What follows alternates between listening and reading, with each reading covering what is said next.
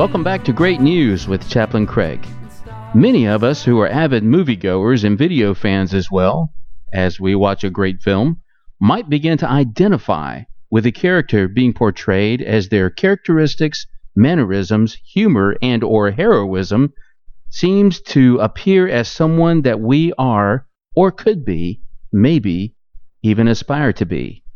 A favorite epic film of mine is Gladiator, starring Russell Crowe, who played Maximus, a Roman general. And I'll have to say, I identify with him well. Certainly, I could see myself leading an elite army and wielding a sword and ultimately ridding an empire of an evil and upcoming ruler. Maybe even free all Christians. I mean, many times people stop and look thinking I was that guy and look like they are not sure if they should ask me for my autograph. Well, maybe they don't stop or look. But if they had, I would have signed their books, no less. But the fact remains we all like to get into a part and imagine, if not for a little while. But what I appreciated about Maximus in Gladiator is that before he was betrayed, Caesar wanted Maximus to rule in his place, not his own son. For Maximus was humble and preferred being at home with his family, with no desire to gain power or rule. But this is why Caesar would choose him, for he knew his son exhibited none of these qualities he knew were vital to lead.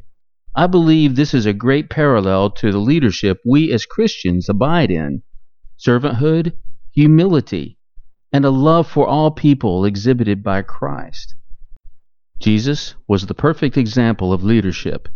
However, his was through his sacrifice ultimately on a cross, never lifting a sword. But then there was Peter.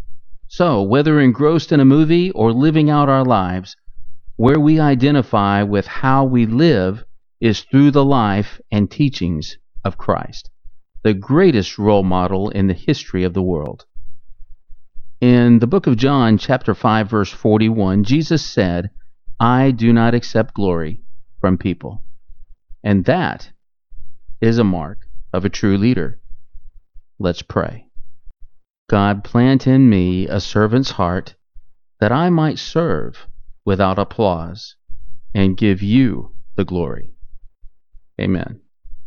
You have been listening to Chaplain Craig with great news and rolling the credits.